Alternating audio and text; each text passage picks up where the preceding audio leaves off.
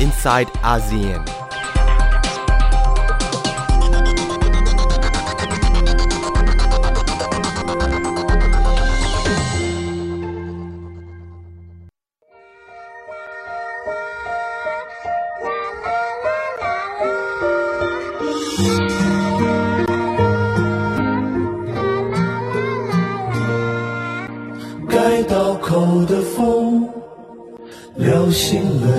夏虫，竹床上的小孩做着梦。热干面糊汤一样的吃香，海角天涯流淌成吃香。这是我的家，在这里长大，压过大桥，说过心里话。深夜的四季，绕几圈繁华，不宵夜，不作罢。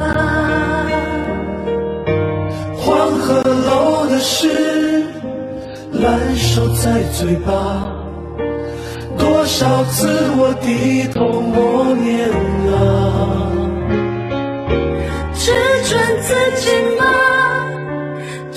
只许别人夸，不爱的无憾啊。我死完了。สวัสดีค่ะ ยินดีต้อนรับคุณผู้ฟังเข้าสู่รายการ i n s i ซต์อาเซียนวันนี้ดิฉันชลันทรโยธาสมุทรทำหน้าที่ดำเนินรายการนะคะ ช่วงนี้ข่าวที่เรียกได้ว่าร้อนแรงแล้วก็ ท่านผู้ฟังหลาย ๆ คนคงติดตามสถานการณ์อย่างใกล้ชิด คงหนีไม่พ้นประเด็นเรื่องการระบาดของไวรัสโคโรนาไวรัสสายพันธุ์ใหม่ 2019 นะคะ ซึ่งไม่ใช่เฉพาะแต่ประเทศจีน แต่เรียกได้ว่าตอนนี้มีการระบาดขยายตัวไปในหลายประเทศทั่วโลกนะคะ ดิฉันจะขออัปเดตข้อมูลล่าสุดนิดนึง อันนี้เป็นตัวเลข จากวัน ศุกร์ที่ 31 มกราคมนะคะ เวลาประมาณ 5 โมงเย็น ข้อมูลจาก Center for System Science and Engineering ของมหาวิทยาลัยวิทยาลัยจอห์นฮอปกินส์ซึ่งเว็บไซต์นี้เป็นข้อมูลที่รวบรวมข้อมูลที่confirm แล้วของทาง WHO แล้วก็ทางทางการจีนนะคะ ตัวเลขล่าสุดผู้ติดเชื้ออยู่ที่ 9,776 คนนะคะ เป็นจำนวนผู้ติดเชื้อในจีนแผ่นดินใหญ่ 9,658 คน แล้วก็ในประเทศอื่นๆอยู่ที่ 118 คน ในแต่ละประเทศเนี่ยค่ะ ก็ประเทศไทยก็เรียกได้ว่ามีจำนวนผู้ติดเชื้อมากที่สุด ตอนนี้ล่าสุดคือ 19 คนนะคะฮ่องกง 12 คน ญี่ปุ่น 10 สิงคโปร์ 10 ออสเตรเลีย 9 ไต้หวัน 9 มาเลเซีย 8 มาเก๊า7สิงเอ่อเกาหลีใต้6นะคะ สหรัฐ6ฝรั่งเศส5เยอรมนี4อาหรับอิมิเรตส์4แคนาดา3อิตาลี2เวียดนาม1กัมพูชา1ฟินแลนด์1อินเดีย1เนปาล1ฟิลิปปินส์1และศรีลังกา1ขณะนี้ยอดผู้เสียชีวิตเนี่ย อยู่ที่ 213 คนนะคะ แต่ก็มีจำนวน ผู้ที่หายแล้ว 187 คนนะคะ ก็ถือว่าสถานการณ์ค่อนข้างน่าเป็นห่วง ทางกระทรวงสาธารณสุขไทย มีถแถลงเมื่อวันศุกร์ที่ผ่านมานะคะ ยืนยันพบแท็กซี่ป่วยเป็นไวรัสโคโรนารายแรกในไทย ด้านนายแพทย์สุขุม การจนะพิมายปลัดกระทรวงสาธารณสุขก็ถแถลงว่าพบผู้ป่วย โคโรโคโรนาไวรัสในไทย เพิ่ม 5 คนนะคะ โดยรวมก็คือมีจำนวนผู้ติดเชื้อ 19 คน เป็นคนจีน 4 คนที่มีประวัติเดินทางมาจากเมืองหูเป่ย แล้วก็ล่าสุดก็คือคนไทยรายแรกที่ป่วย เป็นคนขับแท็กซี่ ไม่เคยเดินทางไปจีน ก็เรียกได้ว่าเป็นคนไทยรายแรก ที่ติดเชื้อภายในประเทศนะคะขณะนี้ก็มีการรักษาตัวอยู่ 12 คน แล้วก็หายและเดินทางกลับบ้านไปแล้ว 7 คน ไม่เพียงท่าทีของถแถลงของกระทรวงสาธารณสุขไทย เดี๋ยวเราลองไปฟังเสียงแถลงของปลัดกระทรวงสาธารณสุขดูค่ะ ผู้ป่วยโรคปอดอักเสบจากเชื้อไวรัสโคโรนาสายพันธุ์ใหม่ 2019 วันนี้ก็มีจำนวนผู้ป่วยเพิ่มอีก 5 ราย รวมทำให้มีผู้ป่วยเพิ่มขึ้น รวมเป็น 19 รายนะครับ ขณะนี้กลับบ้านได้ 7 ราย แล้วก็เหนือเหลือนอนอยู่ในโรงพยาบาลตอนนี้รักษาตัว 12 ราย ซึ่งทุกรายนี้มีอาการดีขึ้นนะครับ แล้วก็ผู้ป่วยที่ยืนยันรายใหม่นี่ ที่เราพบ 5 รายนี้ก็เป็นชาวจีน 4 รายนะมีประวัติเดินทางมาจากมณฑลหูเป่ยนะครับ ก็คือเมืองอู่ฮั่นนะครับจำนวน 4 ราย แล้วก็มีคนไทย 1 รายนะครับ ก็เป็นคนขับรถแท็กซี่ เป็นผู้ป่วยคนไทยรายแรกนะไม่มีประวัติเดินทางไปจีนนะครับ ไม่เพียงท่าทีแถลงของกระทรวงสาธารณสุขไทยนะคะ วันที่ 31 มกราคมที่ผ่านมาองค์การอนามัยโลก ได้ประกาศภาวะฉุกเฉินด้านสาธารณสุขระหว่างประเทศทั้งทางเเนื่องเนื่องก่อนหน้านี้เนี่ยออองค์การอนามัยโลกมีการประชุม แล้วก็ยังไม่ได้ประกาศแต่ล่าสุด ได้มีการจัดประชุมฉุกเฉินครั้งใหม่เมื่อวันที่ 30 มกราคมที่ผ่านมา แล้วก็ตัดสินใจประกาศการระบาดของไวรัสโคโรนา 2019 เป็นภาวะฉุกเฉิน ด้านสาธารณสุขระหว่างประเทศนะคะ โดยนายทีโดส อัตฮานอมกริเบียซิอุสผู้อำนวยการใหญ่โครงองค์การอนามัยโลก เปิดเผยระหว่างการถแถลงข่าวในนครเจนีวา สวิตเซอร์แลนด์นะคะว่า เหตุผลหลักในการประกาศภาวะฉุกเฉินด้านสาธารณสุขระหว่างประเทศ ไม่ใช่เพราะสถานการณ์การระบาดในจีน แต่เป็นอุบัติการของโรคที่เกิดขึ้นในต่างประเทศ หลังพบผู้ติดเชื้อรายใหม่ แล้วก็พบการติดเชื้อจากคนสู่คน เพิ่มขึ้นนอกประเทศจีน นั่นหมายถึงอย่างที่ผ่านมาเนี่ยค่ะจะเป็นการลักษณะติดเชื้อคือ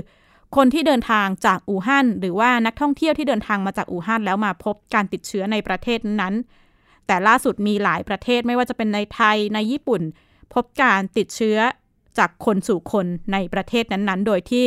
คนในประเทศไม่ได้เดินทางไปอู่ฮั่น นอกจากนี้นายกีบีกีบีเยซุสยังแสดงความวิตกกังวลว่า เชื้อจะแพร่กระจายไปยังประเทศที่มีระบบสาธารณสุขอ่อนแอ โดยการประกาศภาวะฉุกเฉินด้านสาธารณสุขระหว่างประเทศ เคยทำมาแล้วนะคะในช่วงของการระบาดไวรัสอีโบลาไวรัสซิก้า แล้วก็ไข้หวัดใหญ่ H1N1 แล้วก็จะเปิดทางให้นานาชาติเนี่ยเพิ่มความร่วมมือในการหาทางควบคุมการระบาดของโรคการประกาศภาวะฉุกเฉินด้านสาธารณสุขระหว่างประเทศเนี่ยก็ถือว่าเป็นส่วนหนึ่งของกฎอนามัยระหว่างประเทศปี 2548 นะคะ หรือที่เรียกว่า International Health Regulations ซึ่งกฎอนามัยระหว่างประเทศเป็นสถานะเป็นกฎหมายระหว่างประเทศนะคะที่ ชาติสมาชิกขององค์การอนามัยโลกทุกประเทศ ต้องปฏิบัติตามเพื่อป้องกันแล้วก็ควบคุมโรคการประกาศภาวะฉุกเฉินด้านสาธารณสุขระหว่างประเทศขององค์การอนามัยโลก ต้องเข้ากับเงื่อนไขอย่างน้อย 2 ใน 4 ข้อนะคะก็คือ 1. มีผลกระทบด้านสาธารณสุขอย่างรุนแรง 2. มีความผิดปกติหรือไม่เคยคาดคิดมาก่อน 3. มีความเสี่ยงสูงที่จะระบาดข้ามประเทศแล้วก็ 4. มีความเสี่ยงสูงที่จะต้องจำกัดการเดินทางหรือการค้าระหว่างประเทศนะคะ แม้ WHO เนี่ยจะระบุว่าการประกาศดังกล่าว ไม่ได้เป็นการจัดลำดับหรือความบาดจีน แต่ก็แล้วก็ไม่เกี่ยวข้องกับการยุติการค้าหรือห้ามการเดินทาง แต่เรียกได้ว่าหลังจากการประกาศของ WHO หลายประเทศมีการใช้มาตรการที่เข้มข้นมากขึ้นนะคะ ขณะนี้มีประมาณ 10 ประเทศแล้วก็เขตการปกครองที่ประกาศจำกัดการเดินทางของชาวจีนนะคะ เกาหลีเหนือก็เรียกได้ว่าเป็นประเทศที่เดินหน้ามาตรการที่เข้มข้นที่สุดคือ ห้ามนักท่องเที่ยวทุกประเทศเดินทางเข้าประเทศ เรียกได้ว่าตอนนี้เกาหลีเหนือ ปิดประเทศนะคะ ห้ามนักท่องเที่ยวเดินทางเข้าไปในเกาหลีเหนือเลย แล้วก็สำหรับประเทศแล้วก็ที่เขตการปกครองที่มีพรมแดนติดกับจีน ก็เดินนโยบายในระดับที่แตกต่างกันฮ่องกงแม้จะไม่ได้เดินหน้ามาตรการปิดพรมแดนทั้งหมดตามข้อเรียกร้องของประชาชน แต่แคลรี่แลมผู้บริหารสูงสุดเขตปกครองพิเศษก็ประกาศเมื่อวันที่ 29 มกราคมนะคะจำกัดการเดินทาง แล้วก็ระงับการใช้งานเรือข้ามฟากรถไฟความเร็วสูงจากจีน ลดจำนวนเที่ยวบินระหว่างจีนและก็ฮ่องกง ขณะที่มาเก๊าประกาศระงับการเดินทางของคนทั่วไปจากจีนแผ่นดินใหญ่ แล้วก็ยุติการให้บริการเรือข้ามฟากจากฮ่องกง ไต้หวันเองเนี่ย ห้ามนักท่องเที่ยวจีนจากมณฑลหูเป่ยเดินทางเข้าไต้หวัน แล้วก็จำกัดการเดินทาง แล้วก็ควบคุมการเดินทางข้ามพรมแดนที่เข้มงวดมากขึ้น แต่ล่าสุดดิฉันได้พูดคุยกับเจ้าหน้าที่ ด้านสาธารณสุขของไต้หวันนะคะ ก็ระบุว่าไต้หวันปิดพรมแดน ห้ามห้ามนักท่องเที่ยวจากจีนเดินทางเข้าเลยนะคะ อันนี้ก็เป็นการ confirm ล่าสุดของทางไต้หวัน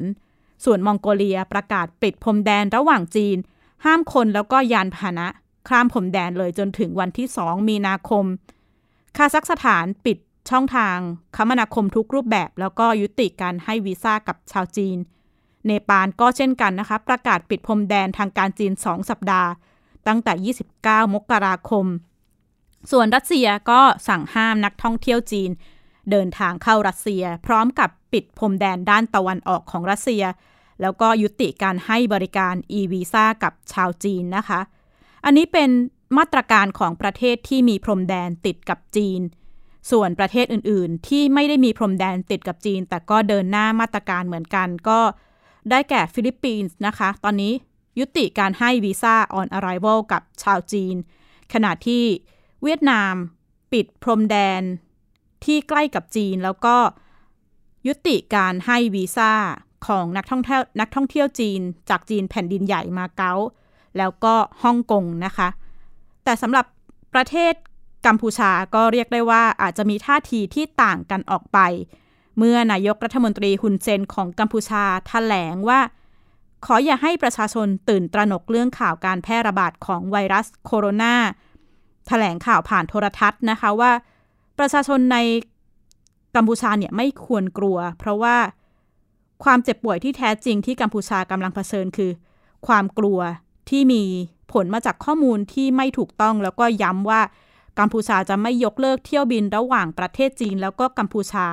เนื่องจากจะกระทบความสัมพันธ์สองชาติ กระทบด้านเศรษฐกิจของประเทศที่มีนักท่องเที่ยวแล้วก็นักลงทุนจีน เดินทางไปมาจำนวนมากนะคะ แล้วก็ย้ำว่าคนกัมพูชาไม่ควรเลือกปฏิบัติกับคนจีน ก็เรียกได้ว่าเป็นท่าทีที่ต่างออกไปขนาดที่สายการบินเกือบ 50 สายทั่วโลก ประกาศระงับเที่ยวบิน แล้วก็ลดเที่ยวบินการเดินทางไปจีนนะคะ ก็ไม่เฉพาะแต่เมืองอู่ฮั่นหรือหูเป่ย หลายสายการบินเลยก็ประกาศงดเดินทางไปจีนนะคะ ในช่วงเวลาหนึ่งสำหรับประเทศไทยไทยสมายนะคะ แจ้งยกเลิกเที่ยวบินขาเข้าออกประเทศจีนชั่วคราว นกแอร์แล้วก็การบินไทย ประกาศเยียวยาผู้โดยสาร แล้วก็ยกเว้นค่าธรรมเนียมการเปลี่ยนแปลงการเดินทาง ในเส้นทางบินตรงทุกเส้นทางจากไปสู่ที่สาธารณรัฐประชาชนจีนนะคะ อันนี้ก็เป็นท่าทีของ นานาชาติหลังจากมีการประกาศ แล้วก็ดูเหมือนสถานการณ์ การระบาดของไวรัสโคโรนาค่อนข้างจะรุนแรงขึ้น แต่ในมุมมองของเราทุกคนเนี่ยที่ต้องใช้ชีวิตทั่วไป จะมีการรับมือกับการระบาดของโคโรนาไวรัสยังไง ไปติดตามจากรายงานค่ะ ไวรัสโคโรนาสายพันธุ์ใหม่ไม่ได้ติดจากละอองในอากาศนะคะ แต่ติดจากการสัมผัสสารคัดหลั่งค่ะ ไม่ว่าจะเป็นน้ำลายเสมหะ ผ่านทางเยื่อเมือกต่างๆ เช่น เยื่อบุช่องปาก จมูกและดวงตา ตอนนี้ยืนยันได้อย่างชัดเจนแล้วนะคะว่าการแพร่เชื้อของไวรัสโคโรนาสายพันธุ์ใหม่ ผู้ป่วยหนึ่งคนจะสามารถแพร่เชื้อให้เกิดผู้ป่วยรายใหม่ได้มากกว่าหนึ่งคนค่ะถ้าผู้ป่วยไอ จะมีรัศมีการแพร่เชื้อได้ถึง 2 เมตร แต่ถ้าผู้ป่วยจาม เชื้อจะไปได้ไกลมากกว่านั้น แต่ก็ขึ้นอยู่กับแรงดันในปอดด้วยนะคะ แล้วเชื้อจะไปได้ด้วยความเข้มข้นมากแค่ไหน ก็ขึ้นอยู่กับปริมาณเชื้อในปอด ซึ่งส่วนใหญ่แล้วผู้ป่วยจะมีอาการปอดบวมค่ะ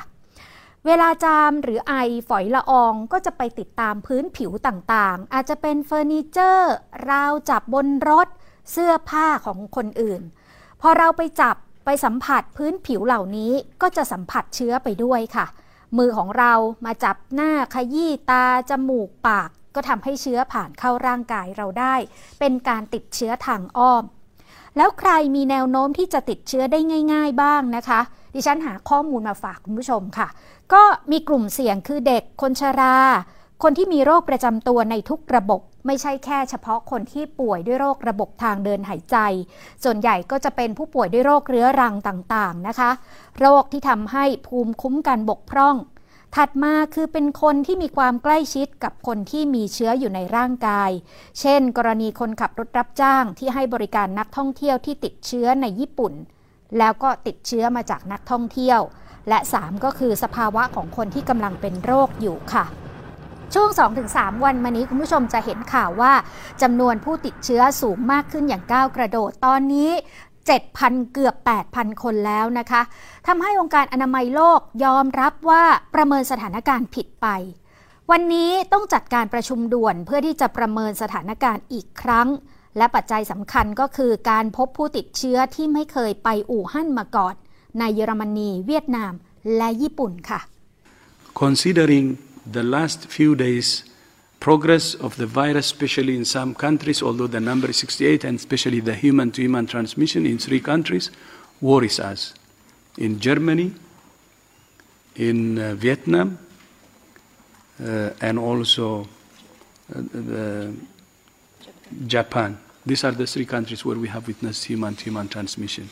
If this gets into a country with weak health system, then that could be problematic. And กำลังหารือกันนะคะว่าจะประกาศให้การระบาดของเชื้อเป็นภาวะฉุกเฉินด้านสาธารณสุขระหว่างประเทศหรือไม่ค่ะ คุณผู้ชมคะการประกาศภาวะฉุกเฉินด้านสาธารณสุขระหว่างประเทศ เป็นส่วนหนึ่งของกฎอนามัยระหว่างประเทศ ปี 2548 นี่เป็นกฎหมายระหว่างประเทศที่ชาติสมาชิกองค์การอนามัยโลกทุกประเทศต้องปฏิบัติตาม เพื่อการป้องกันและควบคุมโรคค่ะ การประกาศภาวะฉุกเฉินด้านสาธารณสุขระหว่างประเทศขององค์การอนามัยโลก จะต้องเข้ากับเงื่อนไขอย่างน้อย 2 ใน 4 นะคะ 4 ข้อก็คือจะต้องมีผลกระทบด้านสาธารณสุขอย่างรุนแรง มีความผิดปกติไม่เคยคาดคิดมาก่อน มีความเสี่ยงสูงที่จะระบาดข้ามประเทศ และมีความเสี่ยงสูงที่ต้องจำกัดการเดินทาง หรือการค้าระหว่างประเทศค่ะ 4 ข้อนี้อาจจะพอคิดตามได้ว่า นี่ คือการสะท้อนถึงความไม่มีประสิทธิภาพในการควบคุมการแพร่ระบาดของประเทศต้นทาง มีผลกระทบต่อการค้าระหว่างกันอย่างแน่นอน จึงไม่น่าแปลกนะคะ ที่การประกาศภาวะฉุกเฉินด้านสาธารณสุขระหว่างประเทศ เป็นการตัดสินใจที่ยาก แล้วก็นำมาซึ่งแรงกดดันที่เกี่ยวเนื่องกันระหว่างสุขอนามัย และเศรษฐกิจระหว่างประเทศค่ะ ก็ปฏิเสธไม่ได้นะคะว่าตอนนี้ทั่วโลกกำลังเตรียมรับมือกับ วาระใหญ่ของโรคคือการระบาดของโคโรนาไวรัสสายพันธุ์ใหม่ ไทยเนี่ยเป็นหนึ่งประเทศที่หลาย ๆ คนมองว่าเป็นปลายทางสำคัญของนักท่องเที่ยวจีนรวมถึงในไทยเอง มีนักศึกษาชาวจีนจำนวนมากนะคะที่เดินทางมาศึกษาในไทย แล้วก็ส่วนหนึ่งเนี่ยไม่ได้เดินทางกลับจีนในช่วงตรุษจีน เพราะว่าเกิดการระบาดของโคโรนาไวรัส แล้วก็ทำให้นักศึกษาเหล่านี้ไม่ได้เดินทางกลับไป ครอบครัวในจีนก็ไม่ได้เดินทางมาเยี่ยมนักศึกษาเหล่านี้นะคะ ทางไทย PBS เนี่ยได้ไปสัมภาษณ์กับนักศึกษาชาวจีน เหล่านี้ เขาเหล่านี้ก็ส่งกำลังใจถึงครอบครัวนะคะ ต่อการเผชิญการระบาดของโคโรนาไวรัสในช่วงนี้ ไปติดตามรายงานกับคุณวิภาปิ่นแก้วค่ะ แม้อยู่ไกลกัน ลูกชายที่ศึกษาปริญญาโทในประเทศไทย ใช้เครื่องมือสื่อสารส่งกำลังใจถึงแม่ที่อยู่มณฑลหนิงเซียประเทศจีน ด้วยความเป็นห่วงเพราะบ้านเกิดของเขาแม้จะอยู่ห่างจากอู่ฮั่น แต่มีคนติดเชื้อโคโรนาแล้ว 12 คน เพื่อให้ลูกคลายกังวล แม่จึงเล่ามาตรการป้องกันเชื้อไวรัส ระบุว่า หากออกจากที่พักต้องสวมหน้ากากอนามัยทุกครั้ง หากไม่สวมจะถูกกักตัว ขณะเดียวกัน ลูกชายมีวิธีดูแลตัวเองเมื่ออยู่ที่เมืองไทย 开始来说，就是大家并不是很关心，嗯，但是随着说这个时间， ซิงเฟยหลง นักศึกษาปริญญาโท วิทยาลัยนานาชาติจีนอาเซียน มหาวิทยาลัยธุรกิจบัณฑิตบอกว่า เมื่อทราบข่าวเรื่องการแพร่ระบาดของเชื้อไวรัสโคโรนาช่วงแรกไม่ตกใจ แต่เมื่อทราบว่ามีการระบาดแพร่กระจายเป็นวงกว้าง ตกใจและพยายามดูแลตัวเองมากขึ้น แม้จะไม่ได้กลับบ้านช่วงเทศกาลตรุษจีน เพราะเชื้อไวรัสระบาดหนัก แต่นักศึกษาจีนปริญญาโท และปริญญาตรีกลุ่มนี้ ได้ติดตามข่าวสารการระบาดของเชื้อไวรัสโคโรนาตลอด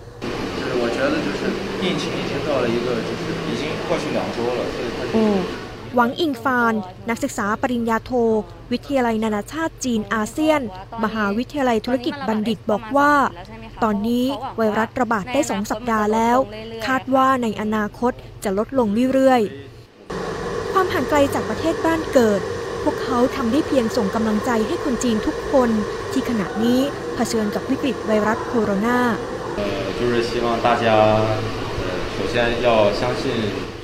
ถังเทียนชั่ว นักศึกษาปริญญาตรี วิทยาลัยนานาชาติจีนอาเซียน มหาวิทยาลัยธุรกิจบัณฑิตบอกว่า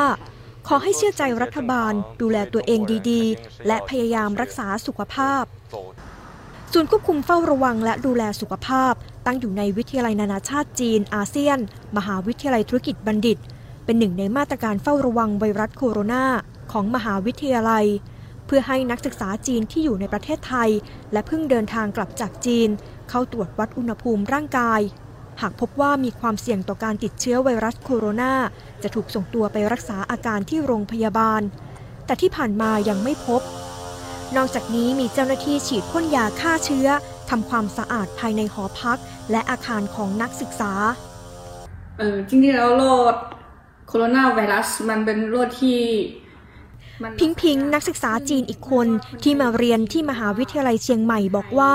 หลังจากทราบข่าวไวรัสโคโรนาระบาดที่เมืองอู่ฮั่นรู้สึกไม่สบายใจ เพราะไวรัสแพร่กระจายรวดเร็ว และกระจายทั่วเมือง และกระจายไปเมืองอื่น ๆ คนไทยที่อยู่ในจีน หรือคนจีนต้องมีสติ เพราะไม่ใช่คนจีนทุกคนจะต้องติดเชื้อ แต่ก็ต้องป้องกันตัวเองไว้ก่อน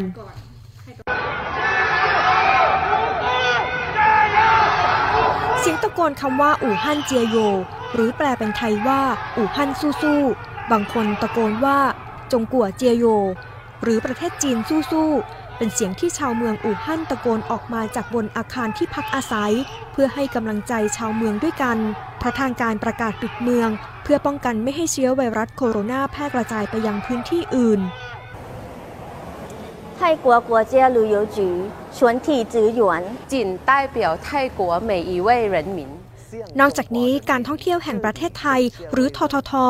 ทำคลิปวิดีโอให้กำลังใจชาวจีน ที่เผชิญสถานการณ์การแพร่ระบาดของโรคปอดอักเสบจากไวรัสโคโรนาสายพันธุ์ใหม่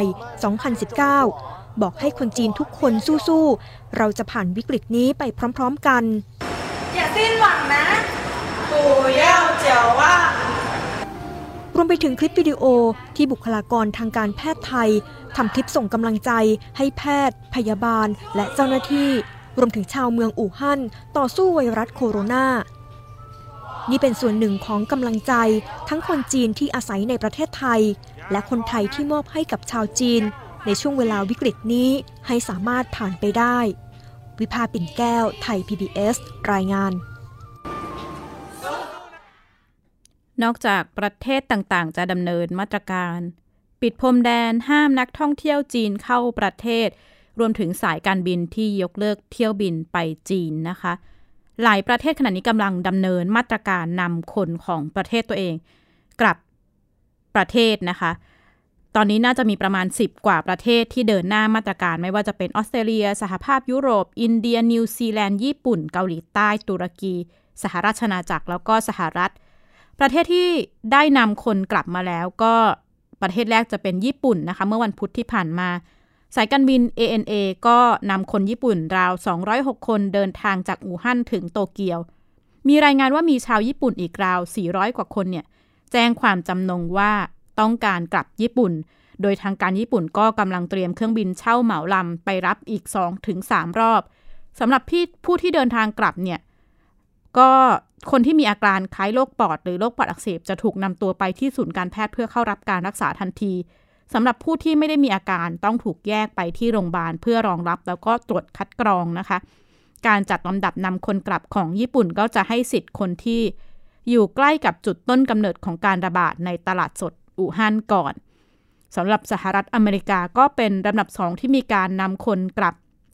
มีการนำเครื่องบินเช่าเหมาลำนำนักการทูต แล้วก็ครอบครัว 201 คนจากอู่ฮั่นเดินทางกลับนะคะ ระหว่างทางก็มีการตรวจคัดกรองเชื้อโรคโดยตลอดนะคะ แล้วก็มีชาวอเมริกันหลายคนในอู่ฮั่นที่กำลังรอ ให้ทางการจัดเตรียมเครื่องบินเพื่อเดินทางกลับ ทาง State Department ของสหรัฐก็ระบุว่าจะมีการจัดเตรียมเครื่องบินอีกรอบเพื่อไปรับชาวอเมริกันอีกครั้งในวันที่ 3 กุมภาพันธ์ แต่ก็ยังไม่มีการให้รายละเอียดว่าจำนวนคนแล้วก็รอบเที่ยวบินจะเป็นยังไงนะคะ ส่วนออสเตรเลียนิวซีแลนด์ทำงานร่วมกันสกอตต์มอริสันนายกรัฐมนตรีออสเตรเลียประกาศเมื่อวันพุธที่ผ่านมา จะส่งเครื่องบินของสายการบิน Qantas ไปรับชาวออสเตรเลีย แล้วก็นิวซีแลนด์กลับมา ระบุว่ามีชาวออสเตรเลียราว 600 คนในมณฑลหูเป่ยซึ่งจะเป็นการให้ลำดับสำคัญกับเด็กทารกผู้สูงอายุมีสิทธิ์ในการเดินทางก่อนนะคะ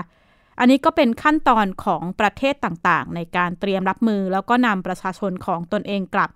ขณะที่ทางการไทยก็ระบุว่ามีความพร้อมในการเตรียมเครื่องบินต่างๆ ขณะนี้กำลังรอการอนุมัติจากทางการจีน ในการช่วยเหลือแล้วก็นำตัวชาวไทยใน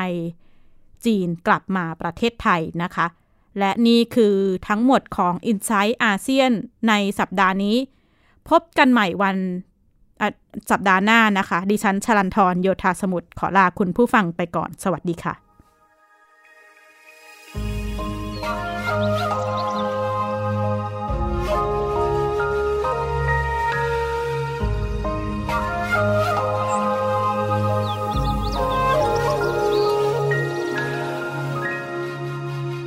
父亲在此，一千年未歇， 一滴泪染我当时青山。黄河在此，以你指尖为天。年华逝尽东漫天云霞。长江在此，画一地波澜为墨，无边里勾勒出的幽兰。落家在此。ติดตามรับฟังรายการย้อนหลังได้ที่เว็บไซต์และแอปพลิเคชันไทย PBS Radio ไทย PBS ดิจิทัล Radio